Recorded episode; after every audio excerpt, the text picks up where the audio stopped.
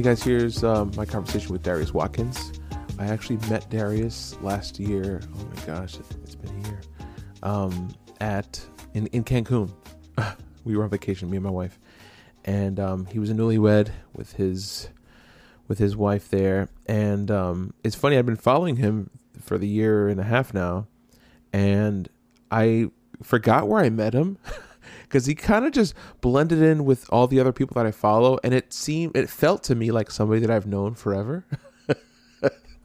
um, but um, he's executive director for this um, organization called Six Twelve Camps, and I'm going to read from their website. It says.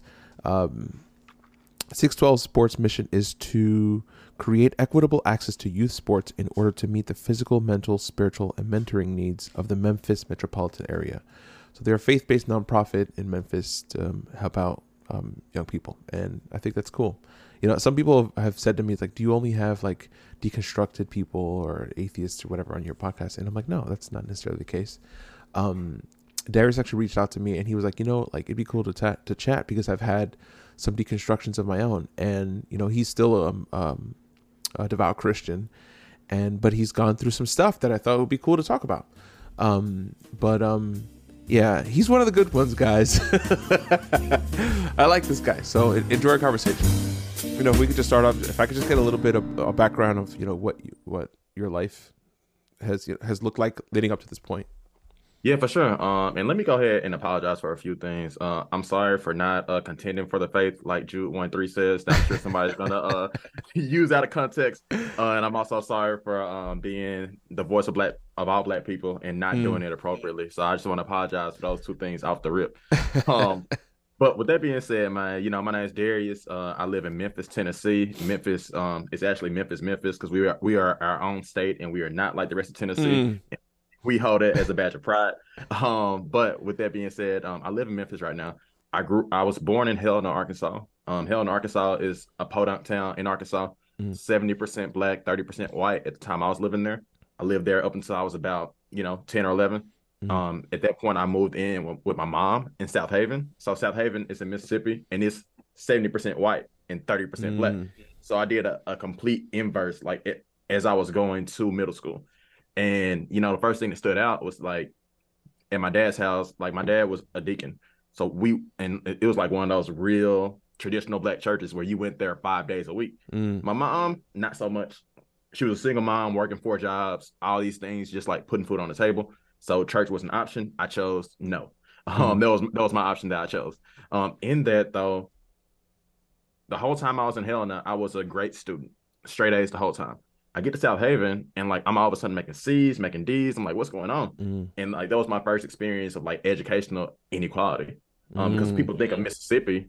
When you think of Mississippi, you think of poverty. Yeah. But another thing people don't think about is Mississippi actually has the highest wealth disparity of any state in the country. Unsurprising. So for you, for you, because yeah. you, because you're Um, but like people think about it, like, dang, did you wear shoes? Yeah, I wore shoes. so so you know i had that experience um and you know like faith was always part of my life. Um but it was like i would bounce around a few churches now every now and then um but like these churches were like predominantly white that i was going to um when i was in Southaven, just because my mom didn't have a church background there. So like i just gravitated towards like what i could find. Um in that like i really couldn't find anything that really fit me well uh, mm. uh, going into my ninth grade year like that's when i started like really having questions about the faith having doubts and things like that um and i'm doing that and in 10th grade the same thing is going on and the whole time of my life like basketball has been a refuge for me mm. like period um i had like i'll just put it like this i had a less than ideal situation um as it relates to like maybe step parents and maybe like uh just just the trauma that comes from being in a mixed blended family. Mm-hmm. Um, so like in that, like my time alone was basketball. Like basketball is like what it, it felt like my sanctuary for, for lack of better words. Um, and like up all throughout middle school, when I moved to Southaven, a, a city that's 70 percent white, like I found refuge in being on the basketball team, finding identity in that, uh, mm-hmm. uh, finding peace in that. Um, and fast forward to tenth grade, I'm having all these questions, starting to, starting to have some doubts, so to speak uh teachers are like saying things that I can't really answer. I'm like, I I, I know God is real. I don't know why. You know what I'm saying? Mm. I know he's real, but like that's just part of my upbringing. And one of my friends who I'd known since sixth grade, since I moved there, he was going to this new church. He invited me to the church, and you know, I was kind of cool. I was like, you know, I ain't really, I ain't really, really trying to go there right now. I can't even lie to you. Uh, but shoot, maybe next go around, maybe next go around. And he's like, hey, we got a basketball court. I was like, shoot, I'll be there in ten minutes. Yeah. Um, so, so long story short, like I ended up going to that church. Um, in that church, like I, like every week I had questions like in relation to faith. Um, none that I verbalized, just questions that were in, in my heart. Every single week for the next five to six weeks, all those questions were answered. So I was like, man, like this is cool. Um, but this church is like majority white. So like I still don't really, really fit in, right? So that basically started like the foundation of my faith. Uh I won't say the foundation of my faith. I'll say the realization and the actualization of my faith. Um, and it basically ended up from that moment, like being in white evangelical culture. Mm. Hmm. It's a lot to process. You know, it's, it's, a whole lot to process. There's um a lot of parallels in my mm-hmm. own life there. Um mm-hmm.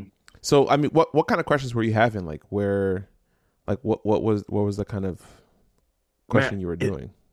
It, like th- that's such a great question that I can't even answer. Um, they were all like, they were all innocent teenager questions. Mm. Um, if God is real, then why is this happening? Yeah, yeah. Um, and you know, like I grew up without, um, essentially, none of my parents went to college. Um, and you know, like it was always that wealth disparity was like apparent in my life, in my friendship, so on and so forth. Um, I want to go to church. I want to serve you, God, but I don't have a ride to church. Like, mm. how does that make sense? You know what I'm saying? Um, like just general questions like that. Like, if you're real, then like answer this question for me. Mm. Um, and I wish that I truly knew the questions that I asked at that time, but I, I don't. Um, that but they were like innocent questions that most 14 or 15 year olds would ask. And I really do wish I knew them off the top of my head. Where would you just how would you describe um, your faith today? Like do, do you attend church regularly? Like, what what is what does it look like um, for you today? Yeah, so today, um, I do attend church regularly. Um, I'm, I'm, I would say that I'm active in my church. Um, as active as, as I can be. Um, um, I have a podcast. Um, and maybe you mentioned mentioned it already, but I, I do have a podcast called Unconformed Podcast. And the whole point of that podcast is like to not be conformed to the patterns of this world, which is uh, a verse out of Romans. Um, and I believe it's Romans 12 too. Um, but like in that, like my mentality is biblical versus cultural, if that makes mm sense. Um, because I think that like when you are ingrained in a culture for so long, like you you find yourself uh being being involved in what's called Christendom, Christendom, mm and like in that that's just like the culture of christianity. Like it's yeah. not necessarily biblical but it's like we do these things. We stand up and clap. We we raise our hands and worship at this bridge of the song. Like it's time now. It's time it's our time to shine now. Mm-hmm. like all these things um that we associate with christianity that aren't necessarily christianity. Um even like i would say like to some degree like tithing to like these mega churches that like i mean a lot of that money is just going to keep lights on and doing I think I heard heard you talk about in an, an episode this crazy production for that Texas church for, oh for a Christmas gosh. program. Like, is that is that what God had in mind? Like spending that much money, like on that, like like. I mean, it, so, it's yeah. funny. Like when if if you look at um if you follow that church's um social channels, whatever they say, like you know this was completely a self-contained economic thing. Like um all mm-hmm. of the money that came in for tickets and stuff were just to pay off the production and all these people saying that we're just you know collecting money for revenue or profit or whatever it's you know it's misinformed whatever but i'm like if you have the ability to move that much money mm-hmm. it's like mm-hmm. millions of dollars right why would it why would you use it for essentially entertainment because you're not yeah. these aren't um non-christian people these aren't unsafe people these aren't like this mm-hmm. this isn't a charity this, like the whole purpose of this whole production was to for spectacle, and um, yeah. there was so much of it that was not. I mean, I watched a lot of different clips of this of this performance. A lot mm-hmm. of it was just like typical Broadway fun Santa stuff. Like there was mm-hmm. no like spiritual impact. There was no like edification or whatever. There was none of that. It was a fun mm-hmm. thing. It's like like a, the the Rockettes, you know. And um, I'm like, it, it was just a lot of lost potential Yeah. Um, one of the stories I told at a, maybe a pre- previous episode was, or I, I've been on so many podcasts, I don't even know. Like, I, I like lose track of which stories. Um, Yeah. was I worked at this church that did this like um uh homeless reach outreach thing, where Mhm. um they had the members of the church sleeping outside in the in the parking lot for like solidarity and like for Mhm. you know as a learning experience so they can feel homeless for a night um in Mm. front of this huge warehouse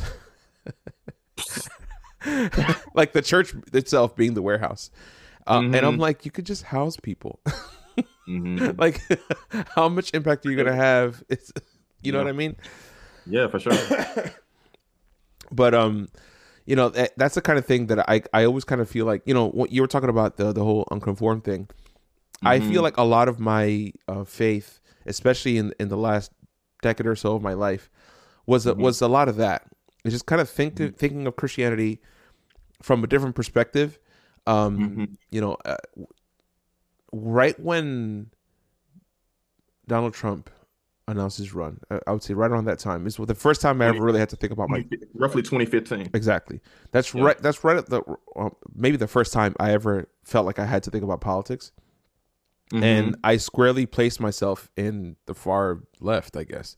And Mhm. um, you know, it, I I feel like a lot of millennials were doing this, you know, engaging in the same practice. But it's like, um, I started thinking about um Jesus and being like, you know, I think Jesus is a socialist, and just Mhm. thinking about like you know how um, how Jesus like what his worldview is.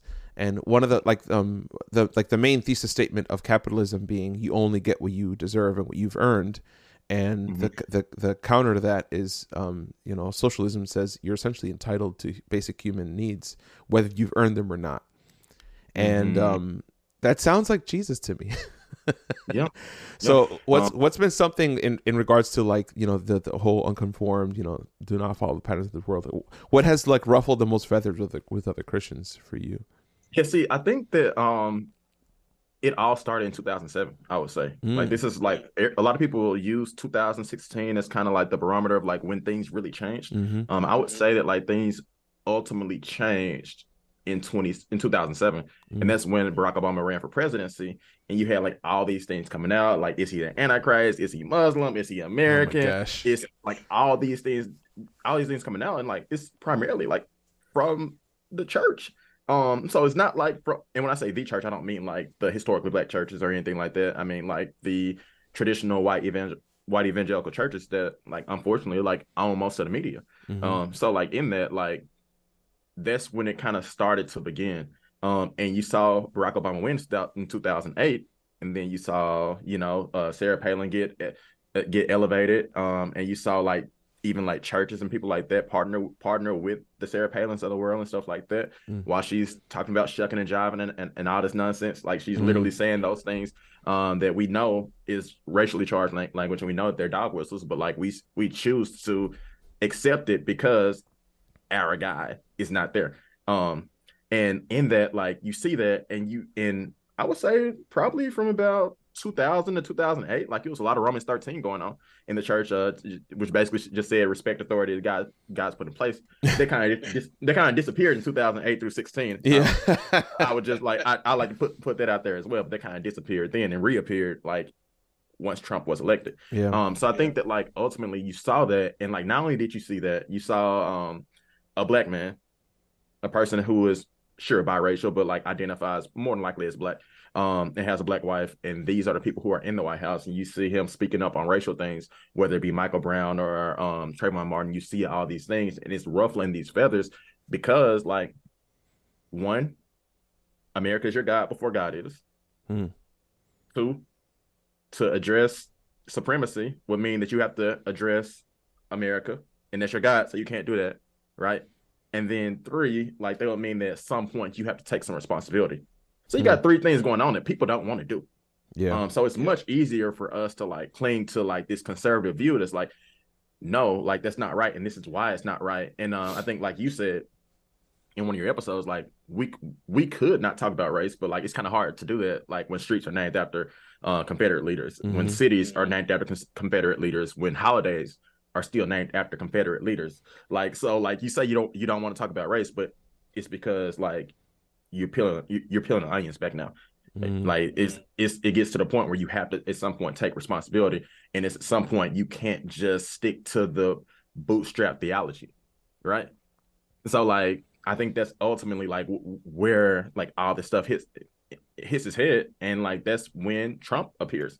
And to be clear, like there's so many like comparisons between Trump, Trump and Reagan, it, it's almost unre- unrealistic. Like you would think that it's a movie script, mm. like as many comparisons as there are. Because Reagan was the first one to say, you know, what I'm saying, uh, "Make America Great Again." He was the first one to say that.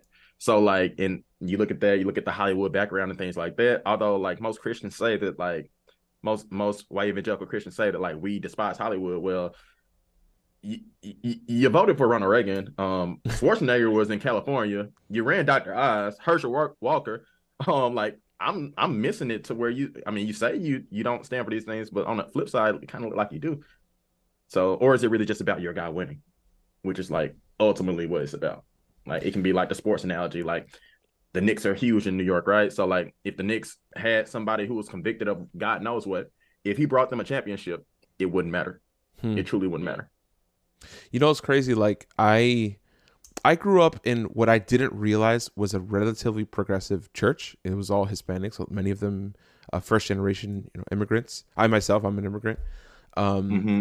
And you're Dominican, right? I'm Dominican. I was born DR, and yeah. um, pa- you know, real quick, real quick. Mm-hmm. I just think that it's important to mention that like we met on on a um at a resort in Cancun. So. You're right. Oh my so, gosh.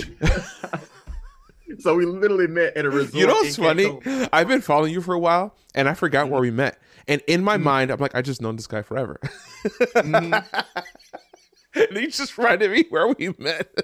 yeah, not your your wife was drinking wine and you didn't. Um, yeah, I. I, like you, you had very little. I, I remember like that much. I had a taste. Yeah, like no, I, I I grew up um afraid of of being drunk because it sounded like like I was gonna go to hell or something. And mm-hmm. I never did that thing when you're like 13 and you force yourself to drink alcohol even though you despise it, and because the adults yes. are drinking, you want to be cool. I never did that thing. So mm-hmm. the years went by, and I, I just never acquired the taste of alcohol, and I'm in my 30s, and I, I just never did. And every time I mention it to people, they're like, like, don't do it because it's expensive. It'll cost you too much money hey. in the long run. yeah. Hey, that's right. So, um, so you went you went on this all inclusive trip, and you didn't have any alcohol. I did not. I've never had a full drink of alcohol in my life. Okay. That's, I had like a, I had a glass of champagne like three years ago, four years ago. Mm-hmm. Okay, and I, I didn't mean to cut you off, but like no, no, no. I'm glad, I'm glad you did because I'll I'll I'll gab on. Um, yeah, yeah. So uh, what I was what I was trying to say is like um, I grew up in this sort of sort of a bubble when it comes to the church. Like I had all these Hispanics around me. Um, mm-hmm. All the Christians I knew were Hispanic. I didn't really meet white his uh, um, white Christians and like I didn't encounter like the American white Christian church until um, I started working at this mega church. Mm-hmm. I worked at mega church um, later on in my adult life, and mm-hmm. um, it was the first time I'd ever encountered like the the the big capital C American church that people always talk about. That you know the, the white Christian nationalists, the the Trump voters. Like I had never met these people. Um, uh-huh. I I grew up relatively sheltered from that, and so when I would bring things up, like, um, I remember when I, I, was, it was one of my first weeks working at the church. I was like, dude, this guy announced his run, Donald Trump. That's crazy, right? No one's gonna vote for him. That's wild. And they're like, why not? And I'm like, what? Right. I was like, what? And they, mm-hmm. I was as surprised by them as they were, were surprised by my reaction. They're like, can't you see that I'm a white Christian? mm-hmm. And I'm like, all I heard was Christian. Why would you vote for this man? Mm-hmm. and um, come to find out, I mean, th- this is I I've, I can always see like based on my Facebook friend, I'm I'm old enough to to still be on Facebook. yeah. Um, but um, I could I could tell based on my Facebook friends, like um, they kind of come came in in waves. I remember um when I was like you know growing up, all my all, my friends were just my you know my my small Hispanic bubble, and then yeah. um, I'm I'm a musician, so I got into the the gospel music scene um, in New York, mm-hmm. and I was playing with all these different churches and artists and stuff. And then um, a lot of my Facebook became very black, very quickly, mm-hmm. and mm-hmm. Um, I, you know I had like thousands of people, uh, you know, a friend requesting me. I was playing with like um, the the Clark sisters and Alicia Keys yeah. and those people. So like mm. everybody wanted to friend me on Facebook, and yeah. um, and then so my my Facebook became very black and i i kind of had like this this new awakening to the to the christian black experience and then mm-hmm. i started working at the mega church and then my feet started to get really trumpy and i was like what's this i had just never seen this mm-hmm. before um, right. so when people talk about like this the white christian nationalist stuff um you know i feel like there's swaths of america that i just did not experience like hearing it come from you, I feel like you're mm. like right in it. Even the way you said Me- Memphis. you know where it is, right out there. so it's like, um, uh, it's all it's um, it's it's it's edu- it's educational for me. Like I'm learning more. Um, but uh, one thing I wanted to ask is like, what are what are some of the things that you feel like um has been difficult in terms of um maintaining your faith or practice? Yeah, I think yeah, I think that the most difficult time to manage and practice faith. Um, and fortunately for me, I was in school, so I didn't have like a whole lot of time to really like delve into it, um, or even like let it resonate as much as I maybe could have, like if I wasn't like getting a degree or something like that.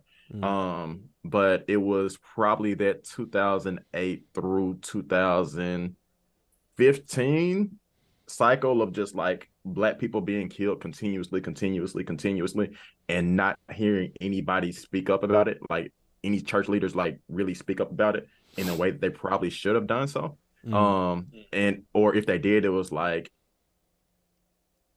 this person shouldn't have done that, but this person shouldn't have done this as well. Mm. You know what I'm saying? So it was always like playing both sides. I call or, it the, the one two punch. The one two punch. Um, and then just like I think 2008 through probably 16, like there was like a rise of the word thug, and like if we being honest, like like we knew that it it basically meant that you was you wanted to say the n word but couldn't. Mm-hmm. Like so, like you you you see all these things going on, you see all these little microaggressions and stuff like that going on, and like for me, like I I went to church with half y'all folks growing up, like mm-hmm. y'all was supposed to be my leaders or some capacity, like to, in in some way, shape shape or fashion, like I looked up to some of y'all, um, and this is what we're doing.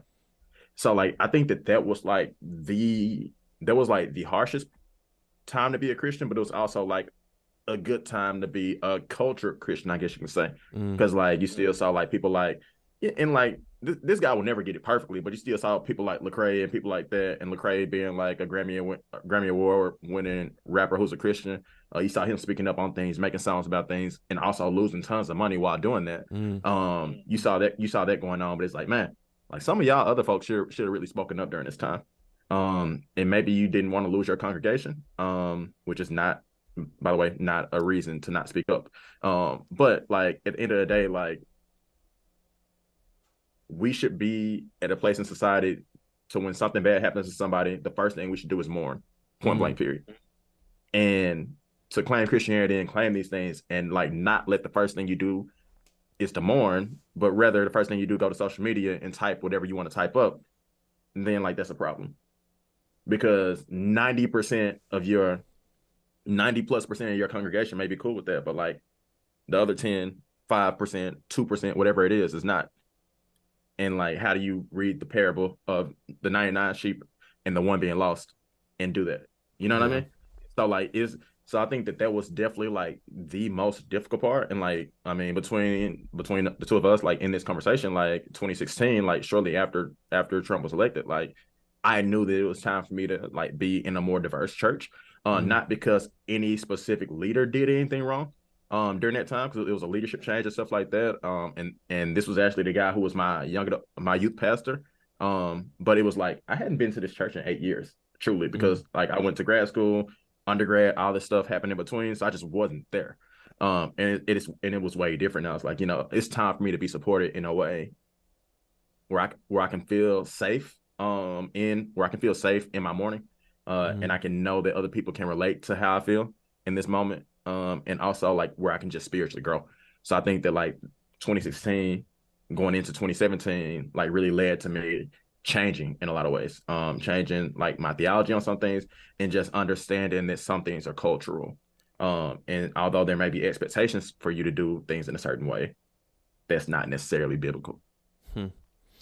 it's it's really sad to me that um a, a church or any church, you know, any place that um, you would think is the the whole point is to um, celebrate love together, Mm. the love of God Yeah. together, um, Mhm. is not a place where you can find, you know, mourn with those who mourn, um, being lived. Um, Mhm. And I was really like, sort of, I kept consistently being um, let down by this concept um, over the years, and Mm. um, I remember trying to, you know, defend the socialist Jesus, the immigrant Jesus, the brown person Jesus, the the Mhm. Jesus whose family um, escaped the census and therefore making him undocumented. You know, the Jesus that um, hung out with prostitutes and and the lowest class of people. Um, Mhm. This is the the Jesus I kept trying to to defend, and I just Mhm. and it, it it was crazy to me to see opposition to that. You know, I remember there was a post that I used to repost every every year on Facebook. Um, Mhm. Number one, because I truly believed it. Number two, because I knew it was going to piss people off. and it was that. We- It we- was like we got a lot in common. it's a, it's December 25th. Remember who Jesus was. He was a brown Mm. immigrant from the Middle East. He was a Jew. he was not a Christian. Um, Mm-hmm. Right. His family was undocumented. He was born in in in like a, a manger because of of these reasons. Um, Mhm. He um, was you know like all of the things that Tucker Carlson hates. Jesus was all those things, right? and um, uh, and I would see um uh comments from people like, "You missed the whole point. You're blah blah blah. This and that. Why are you trying to?" And I'm like, "Dude, really, really?" Mhm. Um, and I started off by by feeling like I needed to continue to defend this Jesus, um, for Mhm. those who have not met him yet, and also for my own sanity, because Mhm. I, I um I w- I have I was adopting a worldview that if um I couldn't align it with the the Bible, um Mhm. I was either in sin or being being strayed afar or whatever. Like basically, it's like God, I'm going here. Is, is there room for for this worldview um under you? Um, Yeah. So I I felt like I needed that, and the more I did that, the more and more I moved away from the church and away from eventually the Bible and Mhm. um only because i'm like if the bible is continuing or you know if if being a christian is going to continue to make me um less and less compassionate then i i don't want anything to do with it and Mhm. um you know i i commend i commend you for your um loyalty to the faith and um you know i i don't feel like it's coming from a place of like um dogma or like blind faith or like i'm sticking to it because this is all i know i think Yeah. that you know based on the work that you do and just the way that you care for people it's like literally what you do for a living um yeah. it's, and it's by the way, getting- I'm, I'm a yeah. And by the way, I'm a school counselor, a middle school school counselor in the Mhm. M. So I ain't Yeah. saying Memphis no. Since you already said me once. um like the fact that you that your life is committed to helping people and and it Mhm. seems like it's the way you're wired um Mhm. i feel like the faith has created a person in you that um jesus would want you know that like the like i feel like you're not missing the point Mhm. and so like um i didn't feel like i i i didn't feel like it was gonna happen for me and Mhm. um i personally i've been deconstructing in other ways too just like i'm i'm becoming more agnostic to just faith in general and Mhm. um you know like has there been anything like that like in terms of your your because you you you told you said that that you've had a deconstruction of your own and i imagine it has a lot to do with with with like the nationalism stuff but Yeah, for sure. Uh, and I think that like for me, uh, and also like, and I think that like this is something that's more difficult for people who may be from like Western Hemisphere places, I guess you can call it. Um, that like it, helps me personally, like to see representation in the Bible. Mhm. Um, whether it's like the uh, Ethiopian eu- eunuch being the first person who was uh, baptized, uh, Moses' wife um, being and and like let's talk about this for a second. Moses had his second wife, uh, Zipporah, um, was black, um, and you saw um his bro- you saw Moses' family kind of like going in on her because basically she was black. Um, some people may argue ethnicity and stuff like that, but like let's be honest here. Um, so like like with that being said, like they were kind of going in on her and like you know um God God penalized them because of that. Um, and I think that like it's it's helpful in that capacity, but also like for me personally, I think that like I grew up in the house like when my when I lived with my dad, um, Malcolm X, Martin Luther King, um, like all these historic historically black leaders were always in my peripheral, right? Mm. So like I never saw Malcolm X as somebody who was radical. Like, mm. did he did he have some radical ideology in some ways? Sure. Like, who doesn't? Um, but like I never saw him as this enemy to America, right? Um, mm. and I think that like because I had a background that gave me both cultures, um, that it was much easier for me to break down and break away from white evangelical white evangelical culture in a lot of ways. Um, because like what was rooted in me, like in my upbringing and um in the way my dad raised me and, and things my dad showed me, um and, and in the way my mom raised me, uh, and not necessarily by showing, but by doing. Um, like it it taught me things that like I was able to, to reflect upon and resonate upon and, and be being able to combine the two.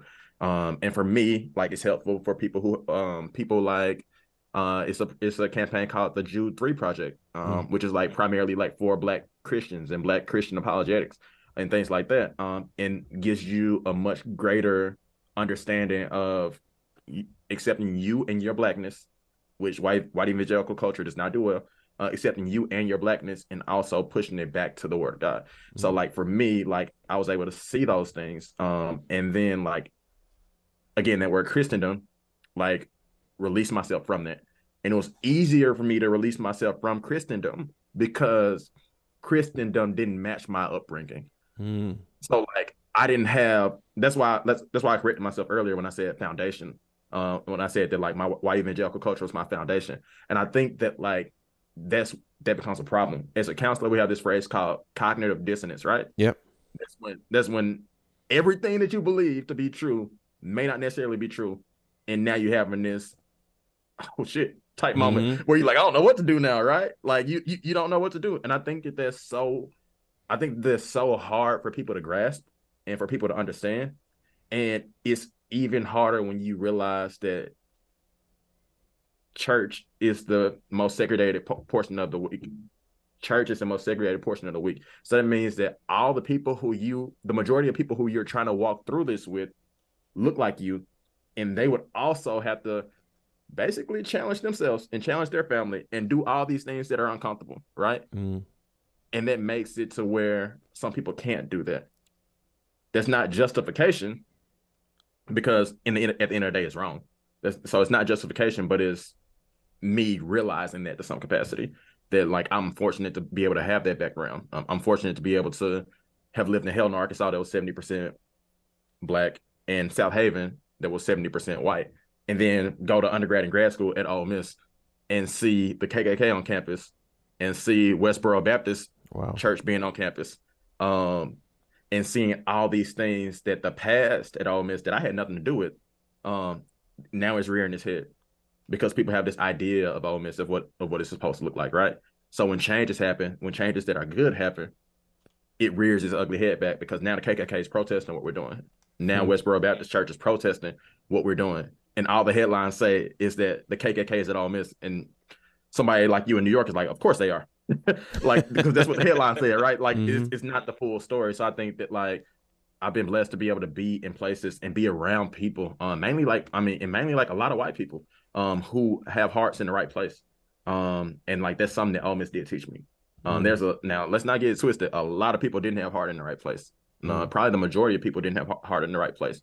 But when you see like those people who do have a heart in the right place, it gives you a little bit more faith, right? Um, I'm sure you've been in, in, New York, you've seen a lot of stuff. Um, and you've seen yeah more than I can even think of. Um, as far as diversity and stuff like that. But I think that ultimately, like at the end of the day, like Jemar Tisby um, has this book called The Color of Compromise. Um, and it's a really, really good book. It talks about the history of American church and black people and slavery and all these things. And like he makes it a point to say in the book, every time there was a moment of tension there was at least one faith group that stepped up. Mm. Um, the majority of them did, but there was at least one faith group that stepped up. And if the church, if the church looks like what the Bible says, then like that's about accurate, right? well, like let's let's not forget that like most of the books were like going in on churches in the New Mhm. Testament.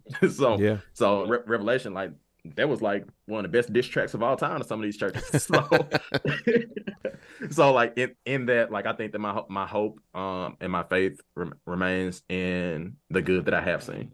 Um and while while the bad times were definitely traumatic for me in ways that you will only understand like if you have my background. Um Mm. even black people don't even understand um the way that like some things may be tra- traumatic to me versus not traumatic to them, right? Um so in that like I feel like the hope outweighs at the end of the day like when I really reflect upon it my hope um in seeing people do good and wanting to do good and seeing people grow um that gives me that gives me confidence um i got a I, I know i'm rambling but i got a i got No, I no, no. It's it's very coherent, and I'm following. I'm with you.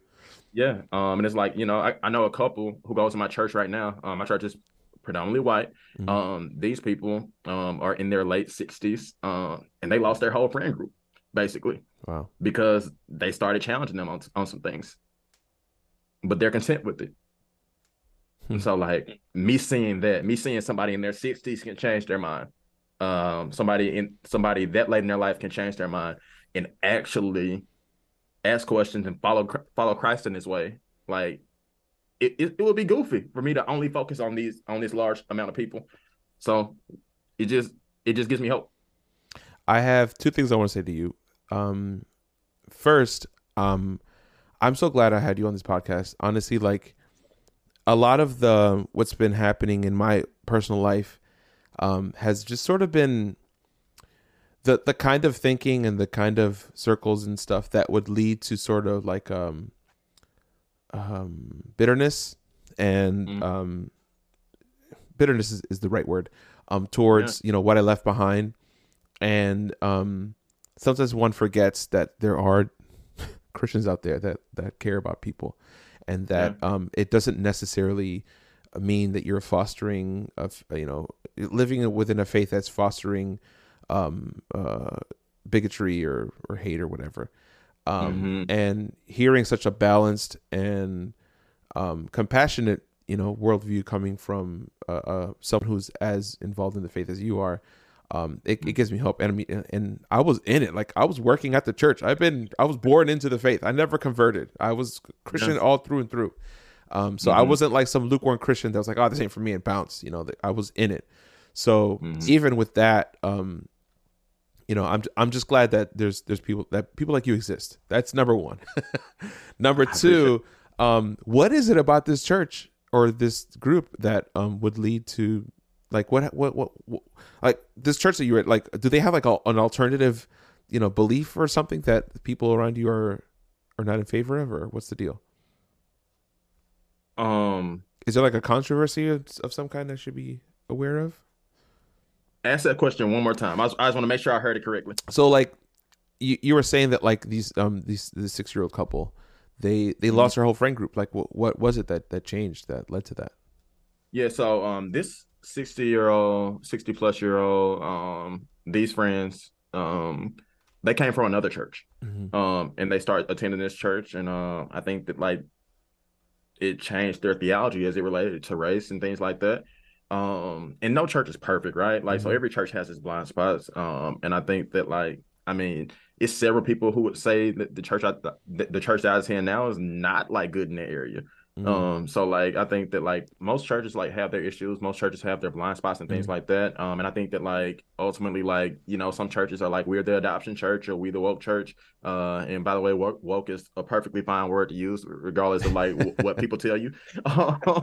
so like I still use it today, and I will continue to use it in a positive, affirming way. Um, because that's how it was created, and you shouldn't you shouldn't allow people who don't care about you to uh change the the meaning of words that you already know so this this is really what really what I was trying to get at. What is it about this church that Mm-hmm. makes it a, a so-called woke church? um, what is it about any church? Well, like you do you attend this uh, this church that other churches are saying this is a woke church? Um, I, I- I believe some people would say it. Some people would say it's not woke enough. Uh, some people would. I mean, like, so I think like at the end of the day, like, our philosophy at this church is to be um, multicultural, multi multi ethnic, disciple making, uh, gospel centered. Like those are those are like our pillars that we basically operate off of. So like from that alone, um, like that that leads to some problems. And you know, like what I knew somebody who that just sounds so vanilla to me. Who would have a problem with yeah. that? At what part? Some people would just be like, "Hey, man, you need to just let God do His work, man. You don't need to like desire to be multi ethnic, like, you, like." That's like so, the most I'm southern just... thing I've ever heard in my life.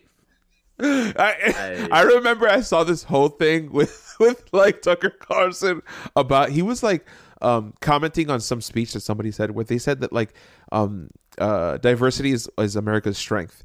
And he was like is it? And I'm like dude really? Like you, you had a problem with that? Like you have a problem with people hanging out with other people that are different from each other? Oh my god people are so are freaking disgusting man. Yeah, maybe it's me. Like... Maybe it's because where I grew up and how I, I, I grew up in Jersey City. It's famously one of the most, um, if not the most diverse city in the country, and diversity is just mm-hmm. I'm used to it, and maybe I'm being ignorant, but when I hear people oppose like that sentiment, I'm like, how? Why? Who cares? My gosh. Yeah, I, I don't want to blame Christians. I think people in general are just terrible. Yeah, I mean that's that's that's probably I mean that's that's it's a lot of truth to that. Um, it's a lot of truth to to like I mean if you are a Christian then you believe that you're terrible. Um, otherwise Jesus wouldn't have to die, right? so yeah. So like with with that being said though, I I do think that like ultimately it goes back to like the issue of America being racially diverse while also being racially segregated. Mm-hmm. Um, like all those things are all those things like that's the root of everything in the end of the day. So like when you bring these things up then like all of a sudden like oh it's like well i don't really want to go to this church. This church is too political for me. Um right? Like we know we know that ideology terminology all that stuff. Um and like that's how a church could be categorized as like being too woke uh for lack of better mm. words. Um so, but then you got, you know, uh, Eric Mason, a pastor named Eric Mason, who wrote uh the, wrote the book Woke, Woke Church. Um, so like it, in that, like, I think that at the end of the day, like, until we really are able to do life with each other and understand each other, then we're gonna have the same problems. Like, mm-hmm. if if I were to hang out with you for a week and 90% of our week is good, 95% of the week is good, and 5% 5% of that time, like you said something that was wild, or you said something that I thought was dumb, like chances are like I would be upset with you. Um, but it wouldn't be an end all be all, right? Mm. Like it would be like this dude got a blind spot in this area. Mm. Versus like I see you every Sunday in the 10 minutes in the 10 minutes after church when people are talking. I saw I see you every Sunday. And then then in the midst of that, you say something that's wild. Then yeah, like my my perspective of you will be completely different. Um, I wouldn't feel safe, wouldn't be able to trust you, so on and so forth. So like until we get to a place where we can actually like be around each other, um, then that it's just gonna be a problem. Like I have a nonprofit right now, a sports nonprofit that's like built on like making sports more accessible to the whole Memphis metro area. So like I want the kids in the suburbs to come and the kids in the city to come, but I want the kids in the city to be able to to to assess camp like via scholarship. Mm-hmm. So like and until we continue to do things like that, until like that's actually like, for lack of better words, hard work, um, and intentionality in those ways, like we're gonna keep having the same problems because like that's really like what it boils down to because is no reason why you shouldn't be able to empathize with somebody who sees their son in michael brown right? Mm-hmm. is, is no reason why. Yeah. Point blank period. Yeah. unless you don't have that yeah unless you don't have that familiar familiarity with these people.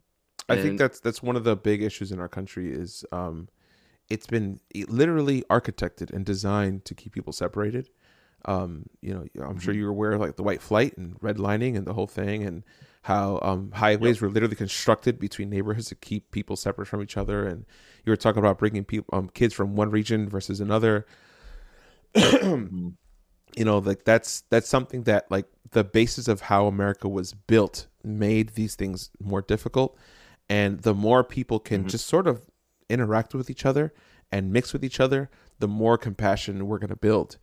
Um, because, like you said, as soon as you start seeing yourself in other people, you can't help but but be more loving.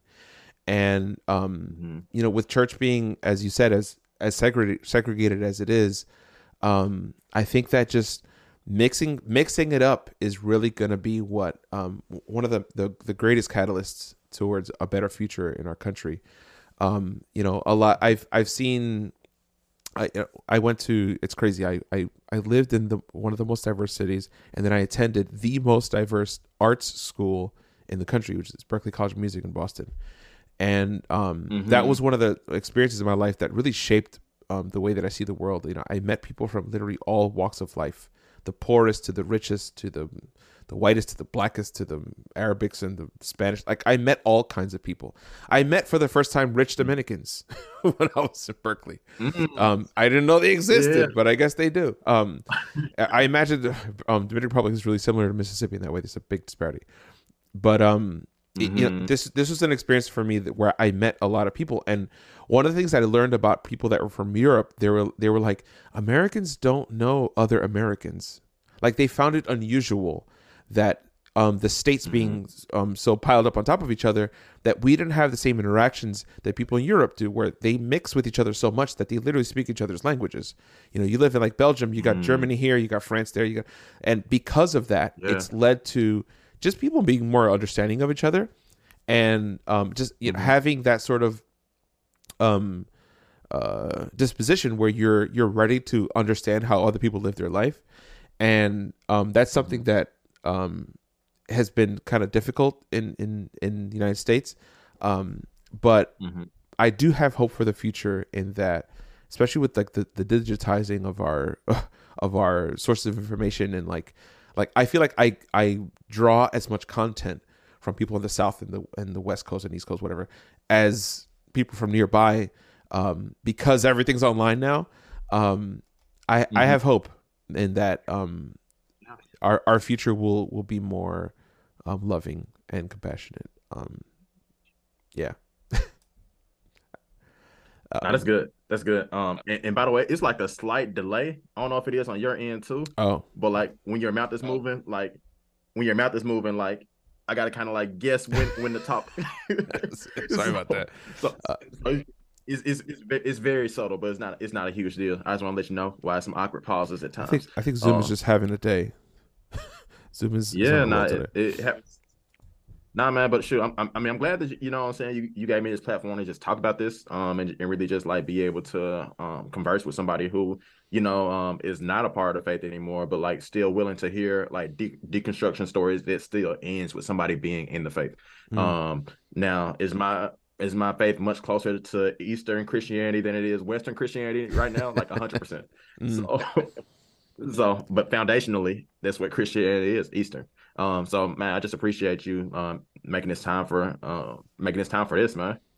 Yeah, man. Um, I I want to have you on again. Um, I thank you for for sharing your time, and um, I want to be respectful of your time. Um, but like, you know, one thing I I I'd like for you to to express is if you have any advice for people who are going through something that you're going through. Um, I can't imagine you're alone in your journey. That there's people that right. are living similar situations as you are. Yeah, man. Uh, and also appreciate you like wanting to have me back on. I think that like maybe if we do come on, we'll talk about like the rise of Black Hebrew Israelites and like what that means and like where that comes oh, from man. and stuff like that. because man, like that's that, that's a thing right now. So like, mm-hmm. um, and when you talk about like people leaving and people being in my place, um, or a place I was, I imagine that like a lot of them ended up there. Um, mm. but like in that, like as far as words of encouragement, man, I would just say like don't let your feelings control your movements. Mm-hmm. Um, don't let your feelings control your movement because I think that a lot of times that people can, for lack of better words, have so much church hurt or family hurt or any of these things that it impacts everything they do, and you almost get a negative reaction, um, almost like an adverse reaction to just like anything that brings back those memories.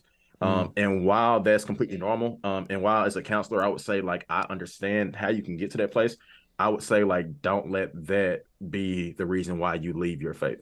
If you're gonna leave your faith, Um, and like obviously as a Christian, I hope you don't. Uh, but like if if you're gonna leave your faith and stuff like that, then like uh, let it be from decisions that were made. But like don't let your emotions from people who would get a letter from God if he uh, it, who would get a letter from Paul if the church was if Paul was alive today. Like yep. don't let those people, those groups, those organizations um impact your faith.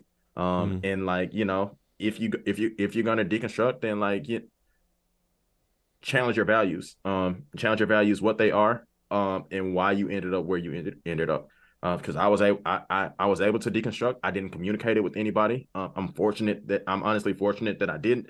I wouldn't advise everybody else to do that. Um, but for me mm-hmm. personally, like I didn't communicate with it, with anybody, and I just kind of you know started questioning things. Uh, started like re- uh, looking at sources, started researching, um, and listening to like God, so many podcasts, man, so many podcasts and read books and all that good stuff. Um, and for me, like after my research and all these things, um, I felt like I was no longer making an emotional decision. Um, I was making a decision that made me authentically me.